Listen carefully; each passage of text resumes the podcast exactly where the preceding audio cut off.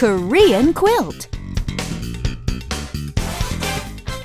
Okay, it's Korean quilt. Welcome back, everybody. I'm Richard, And I'm Anna. and today we're going to be focusing on expressions over the phone. Okay, Richard, what's the first word that comes to mind when you make or answer a phone call? Well, naturally, when you give the greeting, hello. Yes, and in Korean, hello is 여보세요.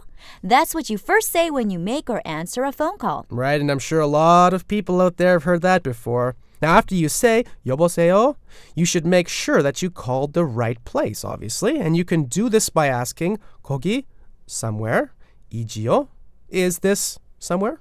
Yes, and after the word 거기, you just have to add in the name of the place. 거기 사무실이지요? We learned the word 사무실. Remember, Richard? We did indeed yesterday. 사무실 means office, so in the case of is this the office? We can ask 거기 사무실이죠? Okay, now let's slow it down a little. 여보세요?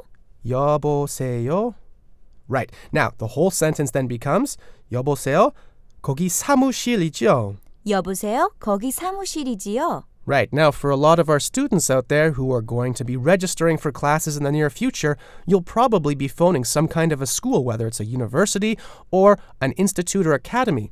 When you phone this place, you can do exactly what we've just learned. So, for example, if Anna had an academy, we could phone and say 여보세요? Anna 학원이지요?